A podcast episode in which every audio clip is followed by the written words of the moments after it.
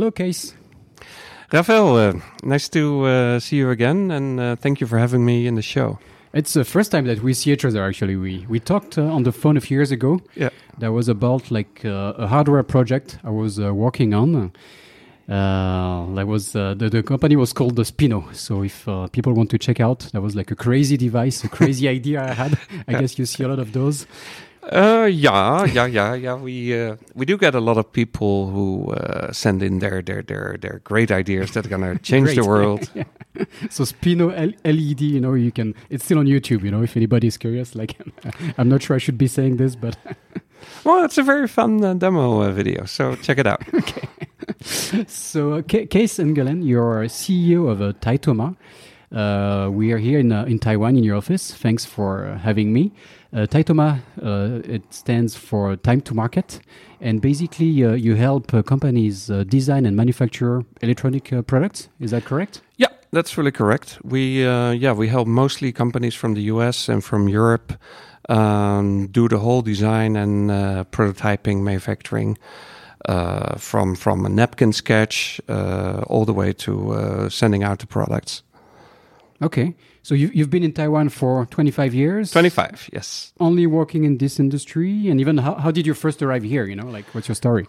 Oh, I came here. Um, I, I, I had I stayed in France actually for about eight months and learned the language there, and, and I really enjoyed that. Uh, meeting lots of uh, new people. You never talked to me in French yet. But ça va venir. Oh. Um, and uh, so I, I, really enjoyed uh, that episode. And uh, then I thought, well, I can do uh, one up on that. So I decided to uh, to learn Chinese. And I talked with uh, a guy who had studied both in Beijing and in Taipei, and he said, "Oh, you definitely should go to Taipei." So that's what I did. Okay, and so happy so far. I mean, that was uh, just yeah, one, yeah. one guy telling you this. I mean, you could have you could have said go to Hong Kong, go to Shanghai, but that was a yeah. But but but this is twenty five years ago, and um, at that time, uh, Beijing, uh, it was really the the education system there was really uh, rote learning uh, by heart, and you were not allowed to work while you studied and it's it's yeah you you you would have to live in a dorm and have uh, uh, a guard on uh, your floor noting down what time you came in and out. So Taipei and and and it's more, proven more, through. more freedom in Taipei. That's what you're saying. yeah, yeah, certainly, and uh, it has worked out uh, very well for me. Okay, all right. So tell us a bit more about Titoma. Like you know, what what do you do? Like um, yeah, well, I started out initially doing uh, just uh, industrial design here in Taiwan. Um, I started to uh, represent uh, a Dutch uh, design firm. And so we helped uh, local companies here, Acer and Mytek, design yeah scanners and notebooks and PC cases and also uh, more international companies like uh, Polaroid. And we worked on one of the very, very first tablets uh, in the world um, that actually had won a best of Comdex in, in 99 or so, a long time ago. So a tablet, some kind of an iPad? Uh, yeah, an iPad, iPad uh, avant la lettre. Mm -hmm. And um, one, one, one interesting thing there is that it, it was a very new device at, at the time. And they went around with, with, with their prototype and they, they showed it to to to to hundred different uh, potential clients, and and one client said, "Yeah, it's great, but you need to add this. And the other guy said, yeah, but it should be a bit bigger and it should have a more, uh, a better screen that uh, has backlight and uh, it should have a uh, aluminum casing instead of plastic. And they said, okay, okay, okay, okay. And they were well funded, so they did, they did all that. Mm-hmm. And in the end, the problem was that, that all these these wishes they were added on to the, the, the feature list and it became a bigger it became a really nice looking but a really big heavy unit. And uh, you're sending a message here. Right. Well yeah it, it, was beautiful but it, um, it, to be honest it didn't sell all that well because mm -hmm. it was perhaps a little bit ahead of its time but uh, uh, yeah That's very interesting. Also, now you see a lot of projects. I mean, all your clients, you know, are working on different devices, and I guess you can see like other companies making mistakes, and that's you know that's also part of the the value you bring. I guess all this experience and having too many features, maybe not being close enough to the market, what customers actually want, might be one of, one of those uh, mistakes. Yeah, yeah. If if you're uh, starting out with with a new product, uh, especially if you're a young new company, you you really need to keep it simple. Uh, and and it's it's hard enough as it is. And yeah, stick with your MVP, minimum value proposition, uh, do one thing really well for one particular target group and, and, and make that happen and make them really happy and, and then the word will start spreading. But you, you can never be all things to all people. So mm-hmm. if you make uh, 80% of the people uh, pretty happy, then you're already doing a very good job. Yeah, and you and you'll always be as a second step. You'll be able to uh, add more, more features and so on. But uh, at the beginning, keep it simple. Yeah, and and and freeze your specs. Uh, mm-hmm. Stop adding extra things. Like uh, there's really a point where you have to say uh, that is an excellent idea for the next generation mm-hmm. um, because that's that's what I hear a lot from startups that they they keep on making it even better, even better, even better. Yeah, but I, I, read in a story that Steve Jobs, at the very last moment, he changed the screen from plastic to glass and it worked. They got it done in three weeks. And yeah, but you didn't have five billion to spend, so that's that's that's what makes. Don't don't be Steve Jobs. That's what you thing. No, like quite a few of the LinkedIn posts almost start like this. Uh, uh, uh, Not everybody is Steve Jobs. That's that's for sure. Uh, but let, let, us go back. So 25 years ago, you, you first arrived in Taiwan. Um, I'm, just getting started in Taiwan. You know, I've done quite, on my French channel. I've done quite a few episodes about like Singapore, Shanghai, Tokyo. But I'm just getting started here, so I'd like to hear. You know, if, you know, how was Taiwan 25 years ago? Yeah, well, uh, I think it's it's. Uh, I, I Taiwan uh, hasn't changed as, as much as, as China has for sure. Um, so that there's not been a sea change of, of radically different. Um, when I came, there were already uh, quite a few foreigners, and uh, the, the Maybe thing even more, no? Or Perhaps, perhaps, yeah. perhaps. Uh, Recently, I was told that at the time, you know, the the Brown line, the Brown MRT, the mm-hmm. Brown subway line, I think that was built by a French company, and there was more French people at the time than now, you know, and that was ah, like okay. 20 years ago. So, yeah. Yeah, I, I, I remember a friend of mine, a classmate, and uh, his landlord had said, "Here, look outside. There's the the, the brown line, uh, very close to the metro." But she she didn't say that uh, it wasn't running yet, and uh, so he had to wait another year for that. yeah, I think that was a pretty. I think the relationship with the French company didn't go well. There was some corruption. I mean, that was a, a pretty complicated project. But. Yeah, yeah, yeah.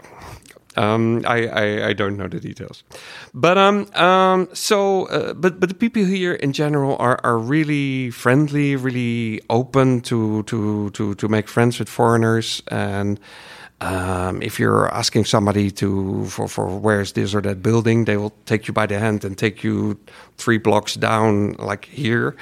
Um, so yeah, I I had no trouble adapting uh, whatsoever. I have to mm -hmm. say. Yeah. All right. Okay. Cool.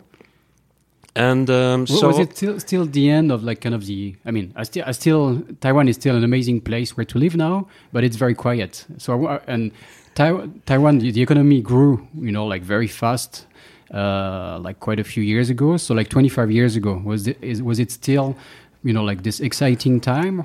Um, it was almost over. Well, if if you compare it to Shenzhen or Shanghai, then then it's true that Taiwan feels a bit like like like a provincial backwater. I I I, I, I that, that's yeah. what we like about it. and and that's the nice thing. I mean, we're we're, we're looking out over the Green Mountains uh, here from the office. Um, the funny thing is that right in the center of Taipei, you have the 101 Tower, and and literally six minutes walk from that tower, you, you start walking up a hill. Yeah, Xiangshan, yeah, the yeah. Elephant Mountain. Yeah, that's yeah. right. Yeah. So it's it's it's it's a very nice environment, very little uh, air pollution, um, and yeah, it's it's it's less cosmopolitan and and people are not as uh, super go go go go go. I mean, if you're walking in Hong Kong, everybody is in in, sh- uh, in suit and tie, and everybody is running through the streets. Hong Kong uh, is a bit too stressful. So yeah, yeah, that's, yeah. that's very extreme. So um, um, yeah, I, I, I talked with a French engineer actually, and he said, "Yeah, I know uh, um, the, the the salaries in Taipei maybe not as uh, high as in uh, Shanghai, but uh, qualité de vie is uh, a lot better." And um, yeah, I've, I've always uh, enjoyed it a lot. Okay, okay, great. And so um, I, I went to uh, I took Chinese classes about nine months uh, full time, and uh, after that I uh, uh, continued uh, doing evening classes uh, and started working. And I worked in a stockbroker company for uh, uh, like nine months or so, and then um, I I was also an MBA teacher and and and one of the one of the guys in the class, his father has had invented the the Bing golf. What is And that? You don't know the Bing golf. The Bing golf, it's a combination of bingo and golf, and so it's Sounds interesting. it's a golf club with a tennis racket at the end. So you have five picture this. Okay. five times as much chance of hitting that ball. so, so if you, if you want to preserve face, that's that's a very uh, important thing here in Asia. So, so, so I I, I became uh, because I was the marketing professor. I became the the global marketing manager for Bingolf. That was my uh, my first job here, and um, I, I've been demonstrating the Bingolf in in Tokyo and in Singapore and in Netherlands. Uh, Wow.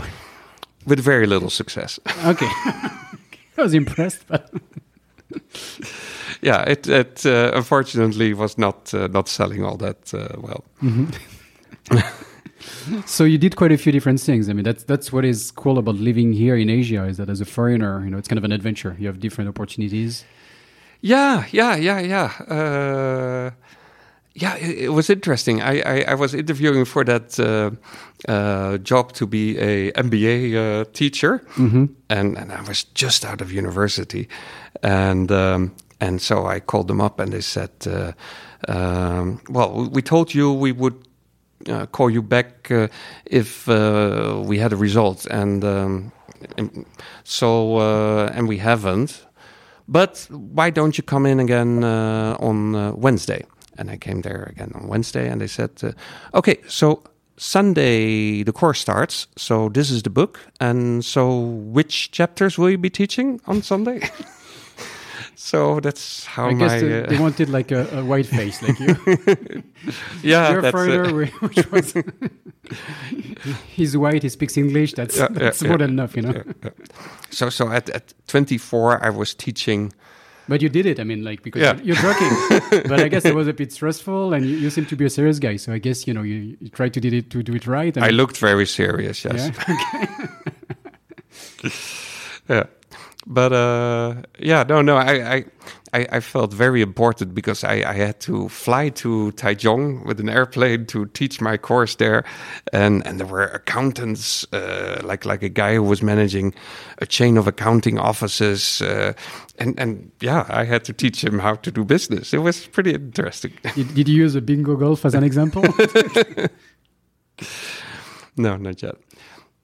So, and then after my mother, my mother had uh, read in the newspaper that uh, a Dutch uh, design uh, boss, he said, "Yeah, well, the thing is." All products are, are now made in Taiwan these days, and and uh, we as as product designers, we, we really should open an office there. And so next time I was in Holland, I gave him a call. Next morning, I was there in his office, and he said, uh, "Well, here's a stack with uh, with with brochures. Go and and and sell design. Go. and uh, what does it cost? Well, yeah. Uh, what what does a trip to Africa cost? It it, it depends." so okay, I, I I went to sell uh, design. and uh, yeah, well, that that went well. We we we uh, built it out to uh, a team of uh, international designers uh, from uh, France, Germany, England, uh, the US. So uh, yeah, very So international. there was product design, in, industrial design. yeah, yeah. So looking at what like Taiwanese customers, or who was your target? Um, we were doing uh, the, the the styling of products, industrial design, and uh, so for the, the local companies like like uh, Acer and uh, Mytech, and also for uh, international companies such as uh, Polaroid and that uh, tablet company that I mentioned, Okay. and Gateway, yeah, and. Um, yeah, I did that for about uh, five and a half years. So kind of an int- entrepreneur job. I mean, before starting Yeah, your own company. Yeah, and and I I can really recommend to people who who want to start up their own company is to you need to learn the business and and and because there's a lot of stuff to learn and um and basically I I was managing the office here. Um, and and I had to hire people. I had to lay off people when it didn't work out, uh, sign the rent, and and uh, um, find clients. The most important thing, I think. And I had my boss in Holland who was was coaching me, teaching me, and and so that was that was a you're, very you're getting a salary as well. So yeah yeah yeah yeah. uh, So it's it's it's. Uh, Learning the business uh, uh, while getting paid, so in that sense, uh, it worked out very well. Um, I'm asking this question because uh, I I'm finding out that quite a lot of people listen to the podcast because you know they, they have a job here. Hmm. For example, a, a friend in Taiwan is is a designer. You know, he might be listening to this episode. Yeah. and you know he's got this idea. Maybe one day I will start my business, but now you know I've got a job. I'm working for this company here in Taiwan. So you know. If they find it very interesting to listen to people like you that have been through the same journey, first employee, then this kind of like entrepreneur job, you know, Yeah. when you started the local uh, operations of uh, like a Holland, uh, like a Dutch uh, company, but here in Taiwan. And next step, an entrepreneur, you know. So the, the, the this whole journey is quite interesting. Yeah, yeah, yeah. And so, um, yeah, I mean, there, there- there's a lot of stuff to learn. Uh, how to set up a legal entity, and um, but but most important thing is really how to find your clients. That uh, Once the money uh, comes in, then everything Yeah, gets, gets yeah, easier, I guess. and um, um, and talking about this, like, do you have a few tips to share about, like, you know, like business development, uh, especially as a foreigner here, you know? Uh, I mean, people say that you, Yeah. need, you need relationships, you need guanxi to do business in Taiwan or in China. I mean, how, how did you manage? I, I, I may, maybe I'm not good enough at drinking, but uh, for for me, guanxi uh, have never uh, been that important. Yep. Um, it's also probably because the tech industry is, is a relatively new industry, so it's it's it's not like uh, building construction industry where where uh, where where relationships and and karaoke is is really important. And yeah, basically, uh, I, I had my PowerPoint presenting the company, and uh, I, I learned how to say all that in Chinese. And So you, you do it in Chinese? Yeah, yeah, Sales, yeah, Okay. yeah, Because selling yeah. in Chinese is hard, like, uh, especially like the sales pitch, you know? Managing, Yeah. manage, managing the relationship in Chinese is okay. But the sales pitch, you know, it's like you're putting on a show. And that's, I think, in, in Chinese, I find it hard. Yeah, but but but with all due respect, it's it's always the same show. So I, I mean, I mean, once you have done the same PowerPoint a couple of times, you get better and better at it. And um, so I'm not a designer or an engineer myself, and uh, but I did talk with our uh, designers and. Uh, one of the things that they like to talk about was uh, there, there are two different uh, programs that they use to make uh, the 3D models to, to how to define uh, the shape of a product in, in a computer. And one was SolidWorks and the other one is uh, Pro E.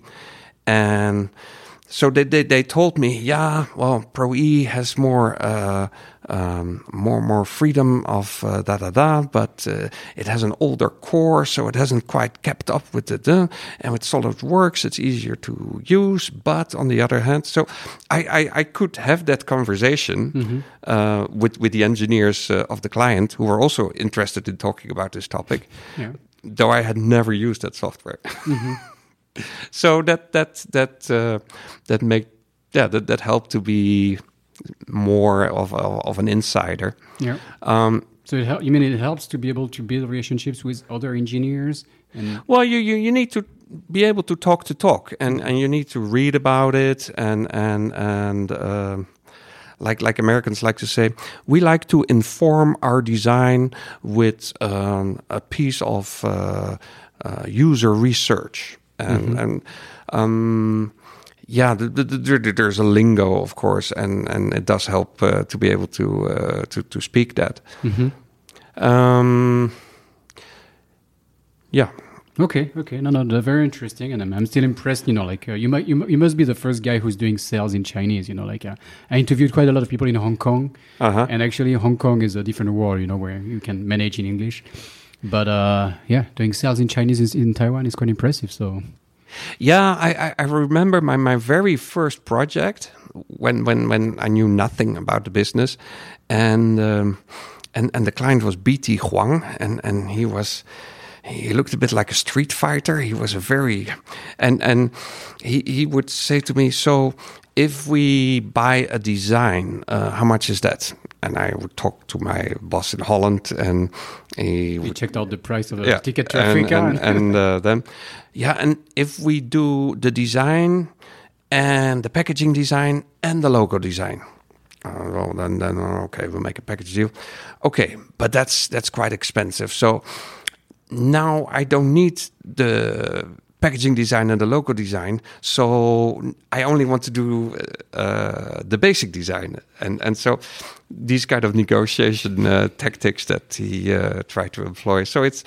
I, I, I was uh, until quite late at night uh, on the phone with my boss all the time. So it was uh, That, that was my next question actually uh, related to Chinese because you know you you can do like sales in Chinese like the, the you know the sales pitch, but then if you're negotiating in Chinese and you're talking with native speakers obviously almost all the time, and you know like I guess you're you know if you would be talking in English to them, like your English might be better than theirs, but in Chinese it's the other way around. So don't you, th- don't you think that sometimes when you're negotiating that might be I don't know if it's a mistake or you know that may be a bit risky to use Chinese.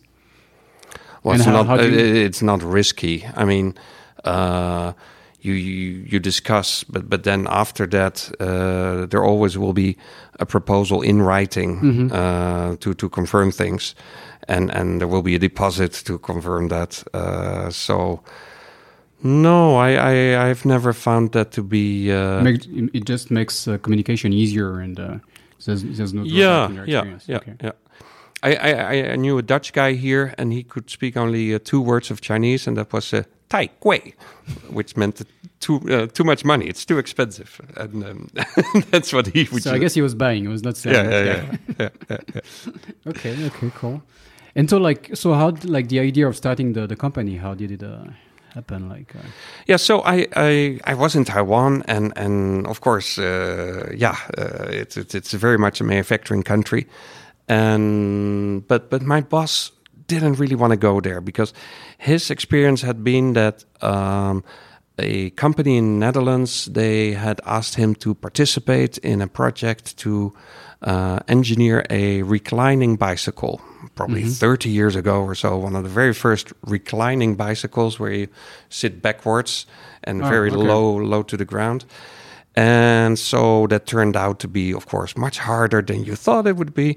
And they, they worked on it for two years and they, they invested all these hours uh, on their own time and then um, the thing didn't sell. So and then he had to go to the US and, and try to sell that bicycle, and and and it didn't sell, and and so he had been very uh, uh, traumatized by this and said never manufacturing again. So yeah, uh, that's that's. Yeah, so then we, we, we had to part ways, and uh, I started my own uh, company. okay. All right. And so, So that was like kind of the continuity of your previous job, or at the beginning at least. Well, or? no, I, I I started with a guy in uh, a Dutch guy who was living in the U.S.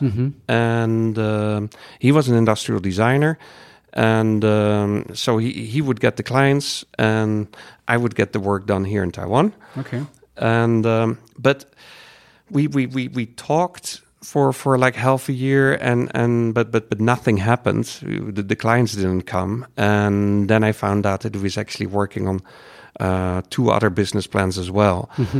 And so then we, we, we had to wind down that company, and I started my own company. Uh, and I had to do it alone, which which was a bit of a disappointment because it's always nice to have uh, a partner to to, to spar with. And it's hard to be alone. I mean, you don't have any feedback, and you're like you know taking decisions alone. That's uh, Yeah, yeah, yeah. But um, if you succeed in the end, you you've got the whole company, which is Yeah. the good thing. But uh, the process is pretty hard. Yeah, um, although uh, I'm sure there there are plenty of founders who will tell you uh, that they had big fights with their uh, co-founders and, and Of course, yeah. yeah, it's, yeah, it's so, always, uh, it's also hard to have co-founders, yeah, for sure. Um, but basically, I um, um, yeah, I, I set up a website and I, I found some uh, some other uh, friends uh, here in Taiwan that had uh, yeah uh, a lot of experience, and they were the management team. And there was a head of manufacturing and a head of electronic design and a head of uh, um, and and these guys they were really capable and they had all that uh, experience, but they they were not really yet employed, but they were available uh, when a project would come in. Yep. So um, uh, yeah, that that that keeps uh, the uh, the overhead uh, very low because basically in the first year, uh, yeah, uh, it, it's it's a slow start. Uh, Okay. Yeah. And you're still confident? Because it's it's easy now. It's easy now looking back. You know, you've got a big office. Everything seems to be going well. But at the, at the beginning, you you had no idea what you're doing, and Well, waiting uh, a I, whole I, year. I mean, you know, things are slow. No. No, I I, I, I, I was working hard, and Okay. and um, yeah, um, that uh, I I started uh, very early on with uh, AdWords, Google AdWords uh, advertisement, and at that time.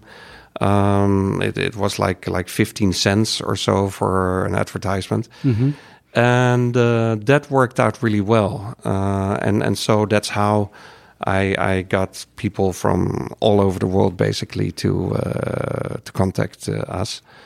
Um, and and that that slowly uh, grew. So uh, yeah, it, went uh, pretty well. Okay, all right. So, so to explain maybe a little bit more in details what you do, maybe we can give a few examples. Uh, so you've got a, a web page on your, your website. So it's titoma.com, T-I-T-O-M-A. It mi- It might help to follow. Yeah. This is, we, we will just be talking and describing those products, but so people might want to check out what, what we make. That's uh, the page uh, where we have all those Yeah. references. Yeah. Well, one of the, the most fun projects is probably the um, automated dog feeder with built-in webcam. Okay, I saw And- one here. and and so the, the the scenario is basically that um, uh, yeah your dog is at home you're at the office the dog is very bored and and and starts to chew your shoes and and, and whatnot so you, you need to do something for your dog and basically the, the the automated feeder has a timer but it also has a webcam. And so when uh, the dog um, at a certain moment the there's a tray table that starts to turn. And the food becomes available for the dog and you can see him eat. So you and and you can uh, You can you- even interact. Can you talk to the dog? Or? Uh, at, at that point it was one way. Then this is like seven years ago or okay, something yeah. um, it was his master's voice and uh, come eat now and uh, then he would come and You could record your own voice, uh, so that yeah, yeah, okay, that's cool. yeah. and um, uh, yeah, and the, the the client had said that um, he had a couple of really big uh, Labrador dogs, and um, he wanted to make sure that uh, the dog feeder was uh, Labrador proof, and because because he had used other feeders before, and and his dogs would just smash over that feeder and uh, um, yeah, get all the food. So we made something that was pretty big and very flat. Uh, it's a bit like a like a flat mouse, uh, um, and so it was completely unturnoverable. Right. um, which which which was a great design for for what we were told to do. But but then later uh, we found out that uh, the best sales channel for him was was Amazon, and that means that they all had to be shipped. uh, and and they had become like sort of outsized boxes, uh, uh, really quite a large feeder and and that made the whole unit uh, more expensive. Uh, and we were the first uh, product of this kind on the market, but then later, uh, yeah, there are quite a few ones. Even here in Taiwan, there are yeah, yeah, yeah. the- the- the- the the- famous the- local the- brand here. the- the- There's a but, lot but, of but this is a good point when you come up with a new device to think that now obviously like e-commerce you know will be a big, big part of your business and how you're going to ship it you know the size of your Yeah, package yeah. the weight Yeah. like even like the, the, the like the ratio between the value of your device and the weight or the cost of shipping is something that you might want to take into consideration at the beginning so that's uh, i think that's a good tip Yeah, yeah, certainly. Um, there is um, uh, design for manufacturing. That that is, of course, uh, the well, that that is behind everything that we do because we we are here in Taiwan and China. So uh, manufacturing considerations are are always uh, on our mind. But uh, design for Amazon, uh, design for shipping is is another uh, very important uh, consideration. Yeah, yeah. So quite a few other examples. I see like this pretty cool like Facebook uh, like counter. Yeah, yeah, yeah. Uh, is was this a French company? Or? Yeah, yeah, it was for a French Oh, I think I met those guys. Yeah. Yeah. So it's one of those devices that you see like in restaurants and bars that will like count all the Facebook or Twitter likes that you Yeah, get yeah. in your restaurant and it's and um, display on the on the device. Yeah. It's it's it works like a very old-fashioned uh, alarm clock with with flaps. It's Oh, called I the, thought about like the, the- like the flap board. or- like, uh, more like uh, you know on, in train stations. Yeah. Like the board. That's a, yeah, some kind of system. Yeah. correct. It's the same kind of system, and so um, basically um, it counts the likes. And so you're you're in this restaurant, and you type on your phone uh, "I like," and then. And then uh, seven digits, and it's plus one. Uh, and so there is audio visual feedback for the for the liker to to stimulate others in the restaurant to do that same trick. Yeah, pretty pretty cool device. Yeah, I've, I've seen it in a, in a few restaurants. I don't know to what extent it was successful, but uh, at least the concept is cool. Uh, yeah, yeah, yeah, yeah. Um, it's it's okay. Yeah, Uh, there's like this laser uh, laser thing, you know, that was a very cool design. It looks like a ball, but there's like a laser that comes. yeah. It's it's it's a laser light that uh, um, there's a grid in front of it, and it it spreads a whole laser. Um, uh, yeah, lots of laser dots over your ceiling. Mhm. It's um, it's not terribly uh, useful, to be honest, um, but uh, but but they did sell uh, fifty thousand units of it. So uh, yeah, um, there there must have So been a lot. dots, like there's no, it doesn't draw anything, or no, just, uh, no, no, no. It's it's more like uh, like decoration. Uh, All right, okay. and so, um, one thing that I found over the years is that uh, in in consumer electronics, it's it's hard um, to to to stay competitive. Like you saw with the dog feeder, um, pretty soon other people come out with uh, smaller dog feeders that are cheaper to send, Yep. and and yeah, that, that are just cheaper on Amazon, and um, so it, it's hard to um, that that becomes then a race to the bottom in price, and and yeah, that that's a race that uh, you rather uh, don't want to win. Mhm. So um, we are now focusing more on uh, B two B kind of business, Mhm. and uh, yeah, we we make RFID readers or we make UVC curing devices for for glue or UVC curing device. like it's it's a bit like um, when you're at the dentist. Yeah. They, they do a filling and then Uh-huh. they, they come with a device to to harden Ah, the glue. Okay, all right. And for example, that glue is used in in the, the screens of smartphones. Okay. And uh, I see quite a few medical devices in your in your portfolio. I mean, yeah, we've also done a open heart defibrillator. oh yeah, yeah I saw that. Yeah. Yeah. Wow. So That that is basically you, you you saw open the chest, Yeah. you do what you need to do on the heart, and then you take our defibrillator and go kajung to kickstart the heart to uh, to to go again. Wow. How do you test this device? Uh, Um, It was tested on, on pig hearts, but uh, okay. we didn't do the testing here. okay, all right. Yeah. Luckily, is it is it something different to do, to work on medical devices? I mean, is there like a higher standard of uh, I don't know like norms that you need to meet or? Yeah, yeah, certainly you need to, to get FDA approvals mm-hmm. and. But that I mean, are you relate? Is this related to your work? I mean, when you when you make the device, do you have to take this into account? Yeah, yeah, yeah. It it the the, the approvals adds like at least two years to the whole process wow. to to to because well it, depends on on how uh, invasive uh, the device is. Uh, mm-hmm. Um, in in our case, it was pretty invasive, uh, yeah. and um, uh, and and yeah, you you need in the design process, you need to uh, really uh, uh, have a much more thorough design. You need to keep a design book, and uh, you need to log all your decisions and why did you take the decision, uh, so that everything is uh, traceable. Okay, all right. So the way you work, I mean, usually your your customers they come up with an idea and you have to like really help them with the design, the prototyping. I mean, and and even the manufacturing. Like you help them fi- find a factory. I guess you're not manufacturing yourself. Can you explain us a bit the yeah. the process? Um, yeah, we we manufacture uh, both in China and in Taiwan, mm-hmm. and at the moment it's still about eighty percent in China and twenty percent here in Taiwan. Uh, it really depends on on the on the kind of product. Like we we we do uh, we, we do very high end uh, UVC curing devices that, that are like uh, thousand dollars or so. Yep. We do those in Taiwan. Um, and we, yeah, uh, the large quantity units uh, we do with a factory in China.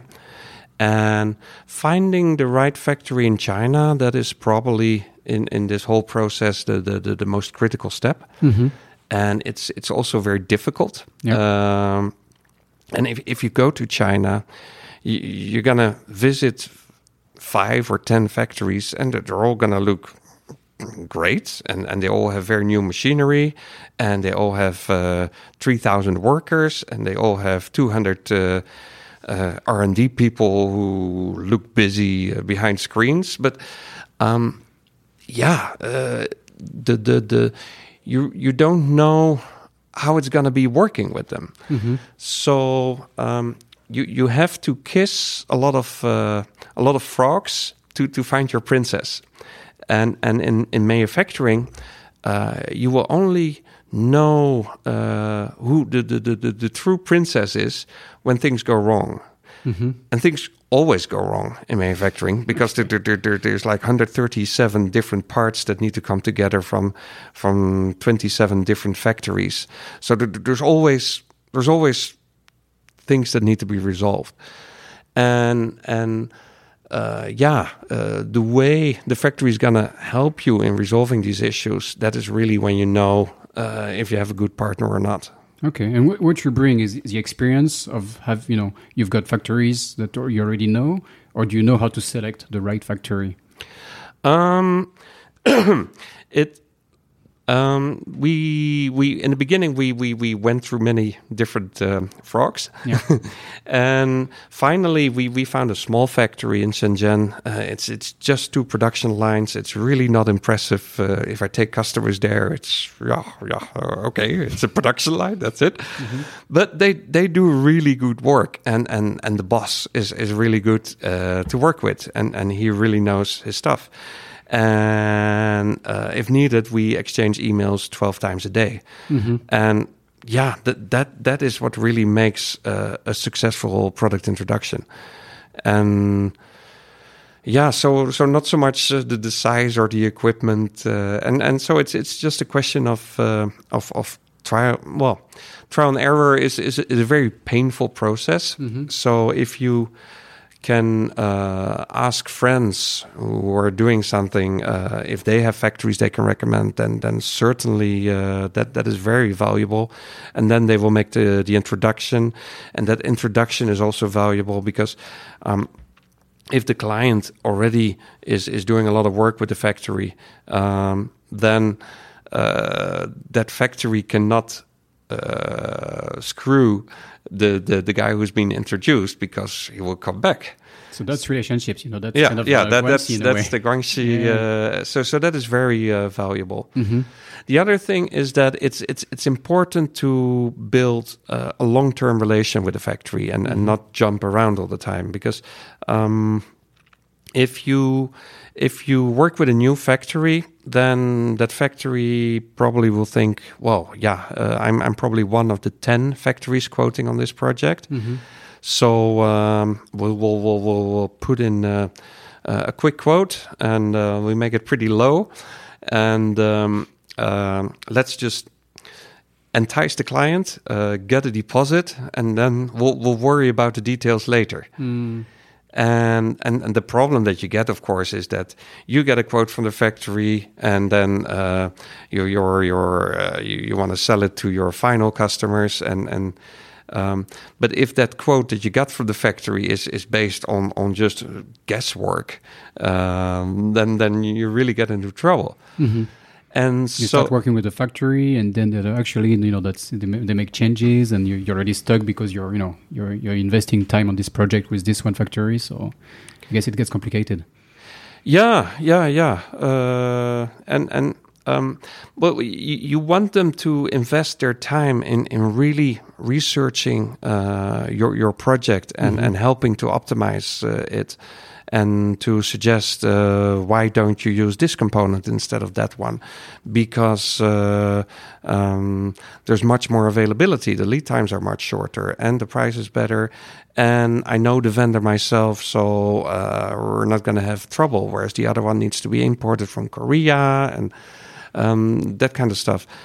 And yeah, they they they really help you optimize, but they're only going to invest that kind of effort if they know eighty percent sure that that they're going to get that order, and and that only that kind of a relation only builds uh, over time.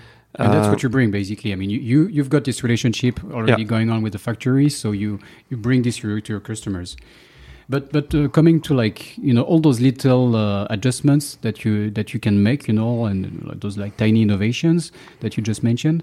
How does it work? Because one factory might be working with several different clients that might even be competitors.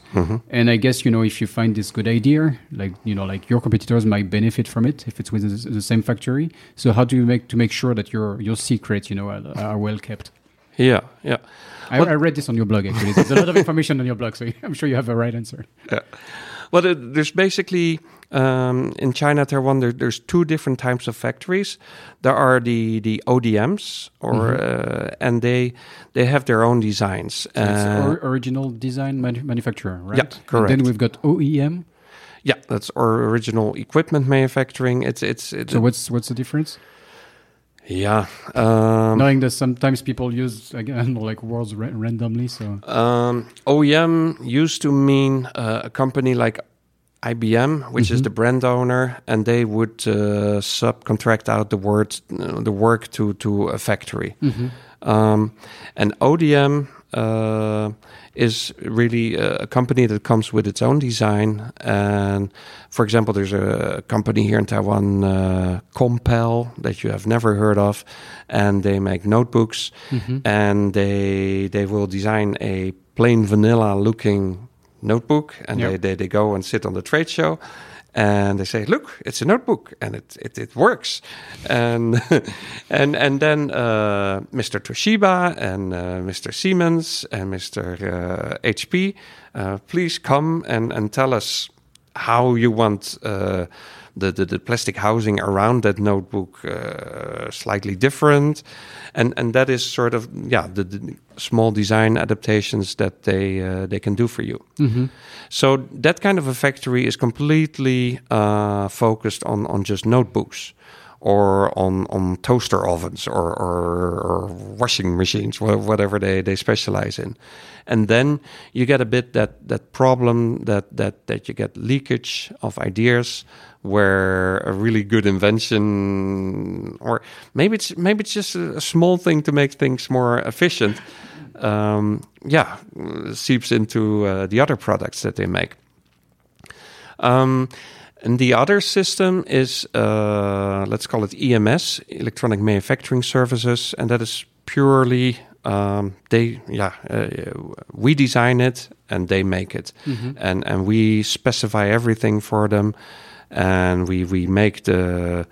The, the, the, shape of the, the plastic parts. We we make the design of the the PCBs, and yeah, we, we control all the files. Mhm. So we we have the complete um, BOM, the bill of material. That is basically the Excel list with all the different components uh, and, and and what they cost.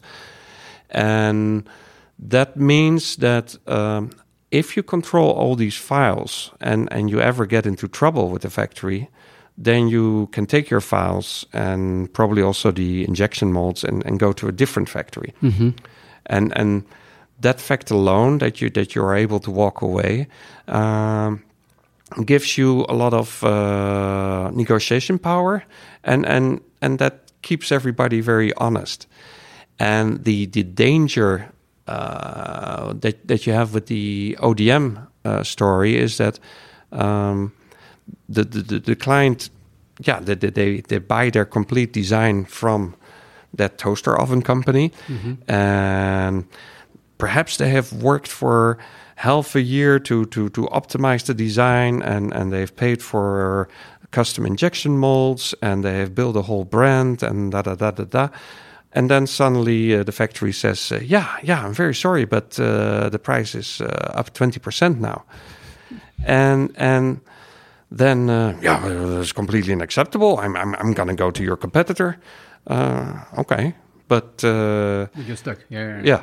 because So keep They- keep they- your freedom. I mean, like. Uh, they, they, they they're going to say, well, um, this this toaster oven or or this notebook, um, this is the result of of ten years of, of development in, in notebook design, uh, and and we got them better and better and better over the years, and we're never going to give those those files to you um, because we only make like like three percent change in the cosmetics for you. So you can take the injection molds to to make uh, the, the outside plastic housings, but the files of the the electronics and especially the the firmware, sort of the software that goes into a device, uh, you're never going to get that out of an ODM factory. Okay. And uh, yeah, I wanted to ask you about like the, the whole ecosystem because we mentioned like OEM, ODM. We were right next to Acer actually. We're just a, a few meters away from. Uh, oh yes, right behind me actually, the, a huge building that I didn't see the the A- A- Acer uh, HQ. Uh, because you've got a few brands like Acer, uh, HTC, uh, Asus. Those are the big ones, and then you've got all those companies that you know, like people might know Foxconn, which is quite famous because of, of uh, Apple. Uh, but then you have so many uh, like Taiwanese factories that are just you know like designing and manufacturing, and we don't really know those those brands. So can you tell us a bit more about this ecosystem and you know the, this strategy made by those Taiwanese companies not to develop so much brands? What, what do you think? Yeah, um, I, I I think um, the Taiwanese are are th- there's a couple of, of Taiwanese brands like you just mentioned them, um, but but there there there's not that many, and um, uh, a lot of Taiwanese companies are, are really quite reluctant to invest a lot of money in, in brands because it's it's something very intangible and and they, they, they would rather invest their money in in in, in a factory or, or like like TSMC they like to invest in in new um, fabs um, so uh, and and I, I heard from a vice president of Acer. They said, "Yeah, we're we're sponsoring the the, the Olympics, but uh, it's costing uh, fifty million dollars. But but are we going to sell more notebooks? I don't know." And and so they, um, yeah, they they and and they also. Um, So there might be something with the culture, like I- know, I- I do think- dealing with yeah. this kind of ab- abstract thing, and uh, yeah, Yeah, and and I they, they have I think less of a yeah uh, maybe a small local market because I yeah that is also Chi- something China with a similar culture, you can see brands like Huawei, you know, that are Hmm. investing heavily abroad. But maybe I don't know when they get started uh, at home, they already have like this huge Chinese market. I don't know, I don't know if it. Yeah, yeah, that yeah. That, that, that, that's uh, a big home market. Uh, That helps building the brand at least. They're getting yeah, started. yeah, Mm. yeah. For uh, for the US, that works as well. Mhm. Um, And you did mention uh, TSMC, uh, so like Yeah. uh, I did like a whole episode like you that you did listen about with uh, Pascal Viau, like an expert of uh, semiconductors on the French channel. Uh, and TSMC is an interesting example because it's a slightly different industry, but it's basically a factory that managed to beat like the, the brands like uh, Intel. yeah, yeah. So TSMC makes uh, ICs, and they So make chips, uh, uh, yeah. the, the, the, the the chips. Uh, like the uh, yeah the the, the the the Pentiums and the, the chips that power uh, your smartphones, and they they physically produce about more than half of all the ICs in the world, and uh, and and they're they're really good at that. And the the other two uh, larger factories are Intel and Samsung, Yep. but they both have their own brand. So uh, Apple is not so happy to have their latest uh, secret uh, IC design made by Samsung. And uh, and and yeah, uh, with with Qualcomm and and so uh, that is the good thing about working with a uh, an ODM like like TSMC. They are pure play. They don't have their own brand. They are purely a service uh, company. You you can be sure that they're not gonna go against you. Mm-hmm. And, and what was interesting, for example, I, I talked with the design manager of uh, Compal, which is a big uh, notebook maker, and they make notebooks for nine out of the top ten brands in notebooks, Wow. and, and which is insane. And, And and, nobody, and nobody knows this company. and and so he knows the the roadmaps, like what kind of models all these brands are gonna bring out in in the in the next uh, three years. Mhm. He knows be, because they did discuss them uh, years ahead. And uh, based on on what uh, the the latest uh, Intel uh, processor is gonna come out and whatnot, and so he, he he's a little bit like a like a traffic uh, cop, and he's saying, well. That corner of the market looks a little bit uh, saturated. Why don't you go more into that position? And uh, that's a very interesting. But they, they want all their clients to be successful. Yeah, so uh, it's a very interesting uh, game. hmm Okay. And so, like, like the the Taiwan the Taiwanese ecosystem, like um, I, I read on your website that you mentioned that you're basically one hour away from all your your suppliers and all your partners, so that makes a big difference. But like, can you tell us about about this ecosystem? You know, like uh, what kind of companies are you working with in Taiwan? And they are they all mostly located in, in Taipei or all over the place? Um, yeah, yeah, all without, uh, all within an, uh, an hour drive, uh, and uh, yeah, we are here in a complex where there are like 700 uh, small companies in these uh, four buildings. So Wow. uh, that's that's quite convenient as Is well. this kind of like the Acer ecosystem? Like uh, Acer is like the big player on here? No, not, really? not necessarily. It's Yeah. it's just all independent uh, companies, but but there's there's there, there's a lot of uh, components and a lot of component designers, a lot of IC designers uh, Mm-hmm. Yeah. in Taiwan, and. Uh, for example, notebook design. I think 95% of all notebooks are designed in Taiwan because there, there are you, need an LCD screen and you need uh, uh, you need lots of different components and, and the latest version of those components that are not released quite yet, but but they're they're in prototyping stage and they all need to come together, and so people need to discuss and and make sure that they actually play nice together, and well, in Taiwan, that, that that's very easy to accommodate, and uh, so that works uh, very well in in in the higher end uh, side of things. If you are looking more for for like production capacity and and uh, yeah, custom custom everything, custom PCB, custom plastic, custom cables, custom displays. Uh, China uh, around Shenzhen, Dongguan. Um, that is where where they have everything, um, and um, most of the time, what we do is we design our product uh, around parts that we can quickly buy from uh, the internet, Mm-hmm. and once we have something working, then we go to the factory and say, "Here, this is our list of components. What do you think? Uh, how can we improve on this?" And and uh, and then they suggest lots of uh, partners that they know about. And they improve with parts that are like like cheaper or more performant or better value for money in Yeah. general. Okay. Like like uh, you have connectors that that are from an American brand, and uh, you have uh, connectors that are from a Chinese brand that do the exact same thing, um, that are used perhaps once in their lifetime, and that are a third of the cost.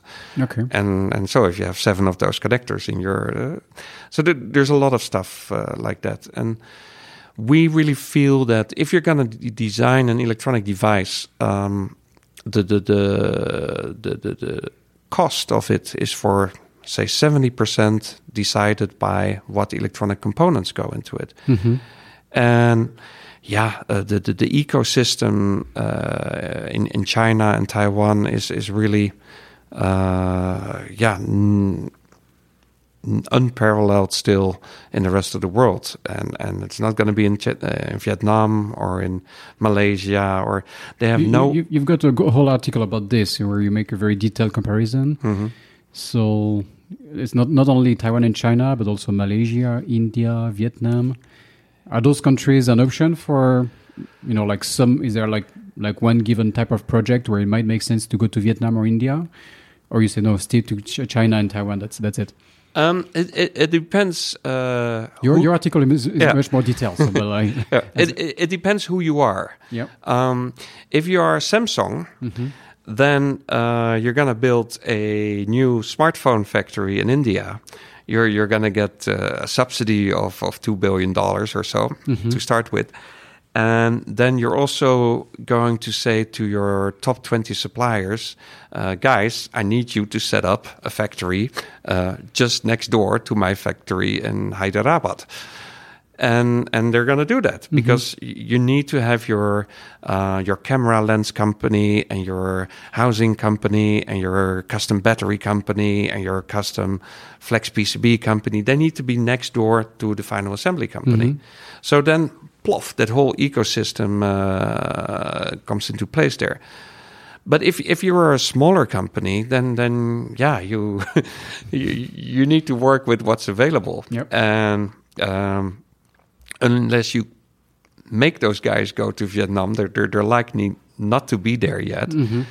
And yeah, in China you can find everything. So so in in China you can find uh, a whole the whole breadth of components, like like every component imaginable, and also the depth.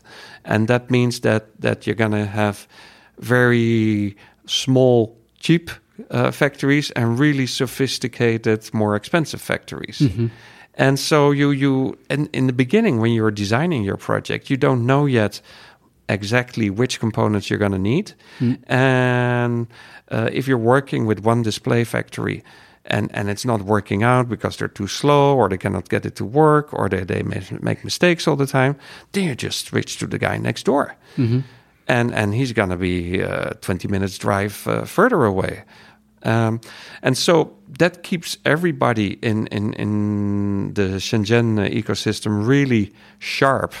Uh, there's a, there's a very tight competition on on not just on price, but also on, on delivery times and, and on on helpfulness and, and speed, and being willing to accept uh, a minimum order of just a thousand pieces. You don't have that in any other country, and and so it's quite unique, and it's not going to. Uh, I- I, I think it will take five or ten years for, for, for that to to yeah be and and it's probably going to be spread out over a number of countries. Uh, Because in- Vietnam is pretty small. Like you know, like people talk about about Vietnam. You know, it's been Yeah. quite a few years, and not. I'm not talking about only electronics, but more in, in general. You know, like production is moving to Vietnam. But if you look at the numbers, the last time I ch- uh, I checked it out, like the GDP of Vietnam equals the GDP of a small Chinese province. You know, it's it's basically at this like the size of Tibet. You know, if you look at the GDP, or slightly above, but really like uh, the you know the the bottom of the list. So then you you know it's like is this small province going to compete with China as a whole? You know, it's like yeah, it's interesting to, to look at it from a, this Yeah. perspective. I think. Yeah, yeah, but but uh, it is true that um, there there there's a lot of uh, backlash and and uh, the, the the the past couple of years uh, uh, the policies coming out of Beijing have not always been uh, very um, well received, and, and for good reasons, and so a lot of people are are, are trying to uh, move away from China, and. Yeah, so that's a I, good point here. Mm. I, I, I think One of your fellow Dutch, uh, uh, Dutch, uh, I mean, like a, a Dutch guy I know was telling me, you know, like you have to be careful if you're interviewing all those people in China, doing in Chi- business in China is great, but you know, now I think it's not only, only, not only about business. You have to take into consideration other other aspects. yeah yeah and um, and and of course a practical point is the the import taxes we we have a client from Australia who was uh, manufacturing in China and uh, asked us to to bring over production uh, to Taiwan um, but uh, um, so on on the cost side, I do think that that your components that they need continue to need uh, to come from China.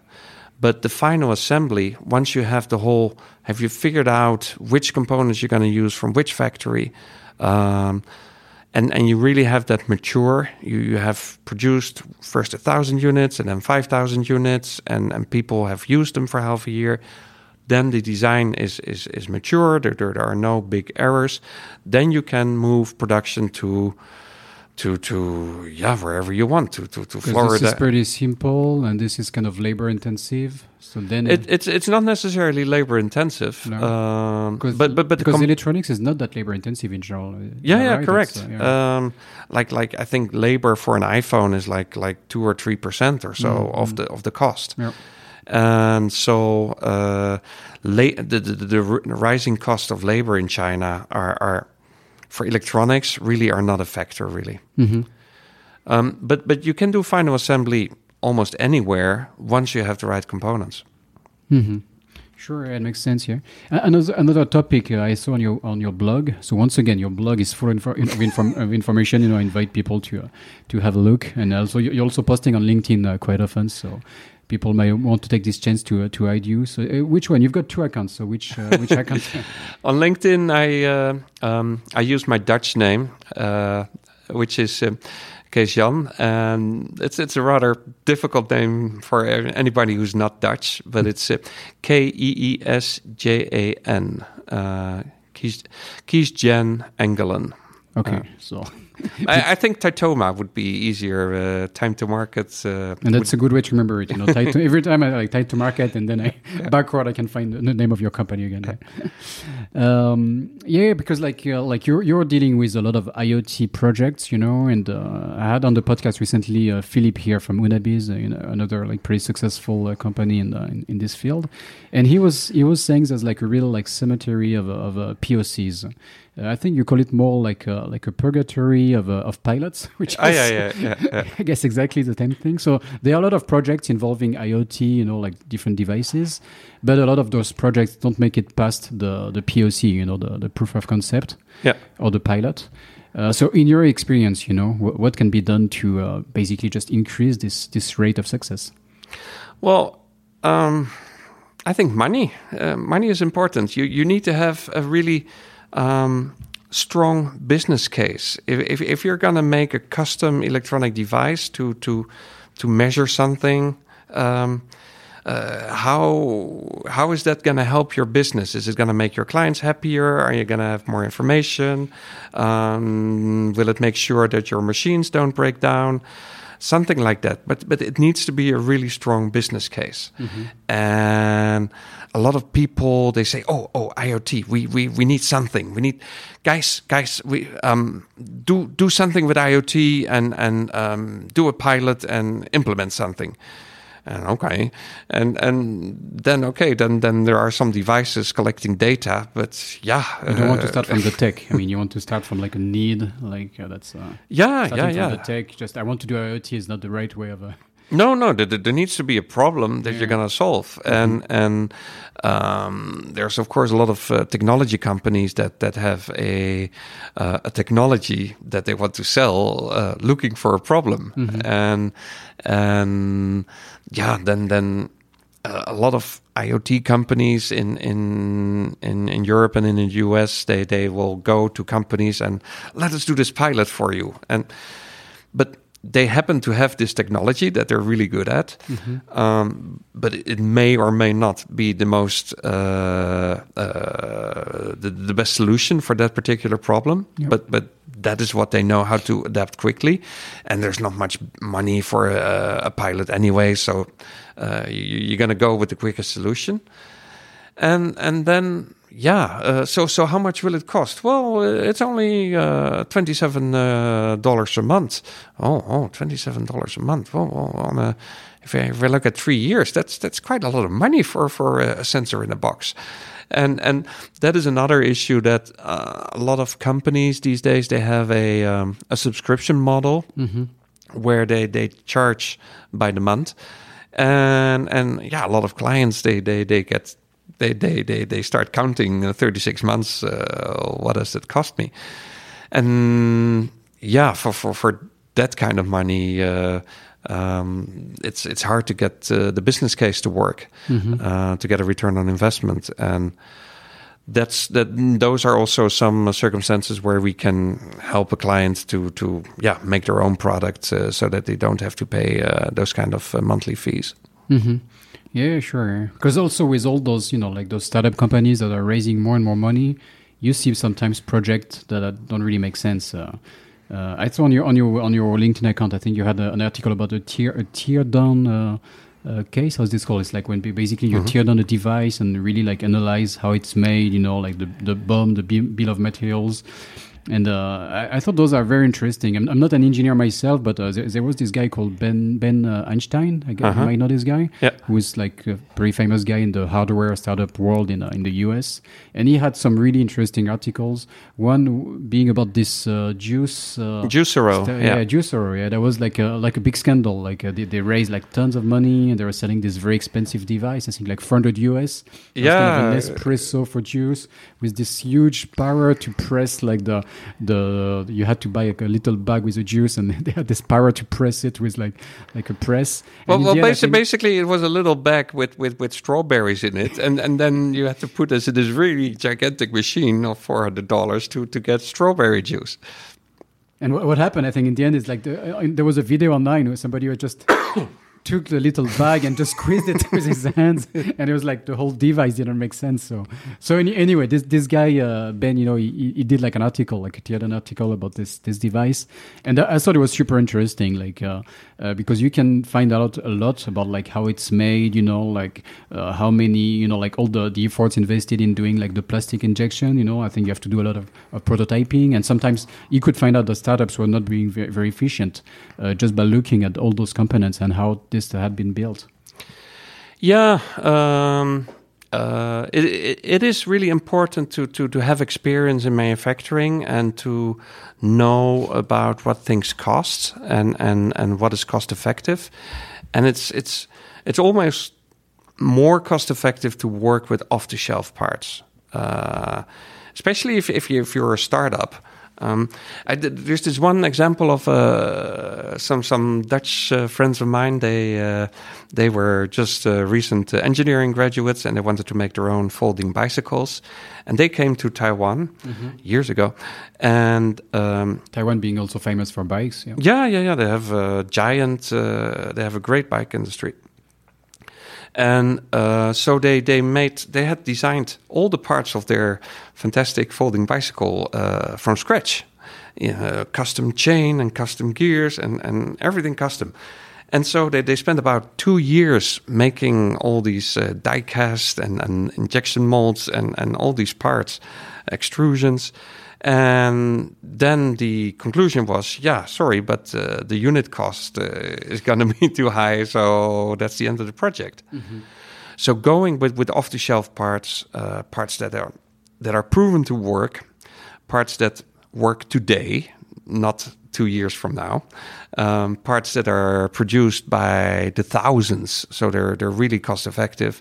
Parts that have been produced for five years, so they're not going to have problems because every part is, is a new product. Every part that you design from new is a new product. It's going to have a prototype. It's going to have its its own teething problems that need to be adjusted. And um, if you're building a new product, it's like it's like addi- adding up like different prototypes together. Yeah, and yeah, it yeah, yeah. it more and more complex, and you're yeah, engineers will call that uh, stacking tolerances. So, like like if you have a stack of of uh, of of six different things that need to stack on top of each other, and uh, it can be either plus or minus a millimeter. And if if you're unlucky and all the pluses are plus, uh, then then you end up with something that doesn't fit together. And and and normally that's what happens. And and and that's that's in the final assembly factory. That's where you find that out. And and then you you're gonna have this this whole discussion with all the different suppliers. And most suppliers will feel that uh, it's better if the other supplier will adjust their injection molds because that's a lot of work and money. And so uh, that's that's always quite uh, a bit of uh, negotiation and, and uh, adjustments. okay. And that that sounds obvious once you know it or you have the experience. But you know, startup companies quite often, by definition, you know, it's lots of, lots of young people that don't really have the experience. So that's uh, it's good to share this knowledge so that uh, people can avoid those mistakes. Yeah, yeah, yeah. A friend of mine in China, he, he's also a, uh, um, uh, a consultant there, and he said um, the many startup teams they they they have uh, a CTO, an engineer who knows that things are not always that easy and and it takes time. But the job of uh, a startup CEO is to be very optimistic, and we have this the best team, and and we're gonna have the product ready by the end of the year, no problem. And and that's his job. That's his job description. So he not, feels not everybody is Steve Jobs, as you said. Like he had this, uh, how's it called? Like the distortion uh, field, you know? yeah the uh, yeah but um uh, not everybody has the budget of steve jobs i think that that is the most important uh, thing because apple they they will they will open five different injection molds for a certain part just to see uh, which uh, parts has uh, the fastest cycle time, or in testing which one works works out best. But each of these molds cost uh, fifty thousand dollars. Yeah, molds are very expensive. I mean, don't, don't, Yeah. you're talking about like uh, injection molds for plastic. That's how Correct. like all those Yeah. uh, Yeah. like things we have made of plastic are made, and yeah, and and so they they will just open five different ones uh, at the same time just to see which one will work out best uh, because they can. yeah, yeah. Uh, but but but yeah, uh, a startup cannot afford uh, that kind of uh, extravagance. for sure. But they they can learn from you know like uh, this podcast and people like you. So it's that's for free. Uh, it's it's been very interesting, but we're we're getting we're getting close to the end. Uh, I'm going to ask you, you know, the, the question I always ask at the end of each episode is: Do, do you have like uh, a hack that you can share? How to hack Taiwan? How to hack China? You've already shared quite a lot of information. You know, you you can speak Chinese and use Chinese uh, uh, at work. You know, which is quite not unique, but you know, like on, on my podca- podcast so far. Uh, we've talked about Guanxi. Uh, quite a lot of people also discuss about Guanxi Yeah. when it comes to hack. Or it can be like Guanxi is a hack, or it's not. You know, you don't need Guanxi. I, I, I feel Guanxi are actually not that important. They have not been that important uh, to me. Um, like, for example, the, the, the relation that we have with the factory in China. Um, I have had dinner with that boss in the last uh, seven years two times. So, um, so when people say in China you have to, to So- have dinner with your partner and drink, I've never been drunk with him. So uh, we, we, we just we work together and, and we, we write emails back and forth and we Skype back and forth and, and we get things done. And um, yeah, it, it sounds very prosaic, but but uh, because we have given him a lot of business, uh, he's going to be very loyal to us and, and, and work hard for us. Uh, it's it's as simple as that. So. Um, it is true that uh, once you have established, once you have worked long with a factory, then then it becomes a more and, and a personal relation, and and they will do you a lot of favors. But um, there, you have sort of a favorite piggy bank, and um, uh, business needs to come. Otherwise, the, your your favorite piggy bank will run out, and and yeah, he, he will start to focus more on on other clients. For sure, yeah, yeah. So basically, it's like don't don't forget the basics. I mean, don't don't get lost with all those exotic things, you know, like Guanxi and stuff. Sometimes just the basics, you know. If you give business your partner, he will be a loyal partner. So that that makes sense. Yeah, yeah, certainly. Okay, okay, great. Uh, that's that's it for today. We already gave your contact information, so LinkedIn is a good way of uh, getting in touch. Yeah, or the website uh, titoma.com. Uh, that works uh, very well as well. Okay, okay, great, Kees. Thank you. Next episode will be in French. Get ready. Sans problème. Ok, ça marche. Thanks. Ok, À la prochaine.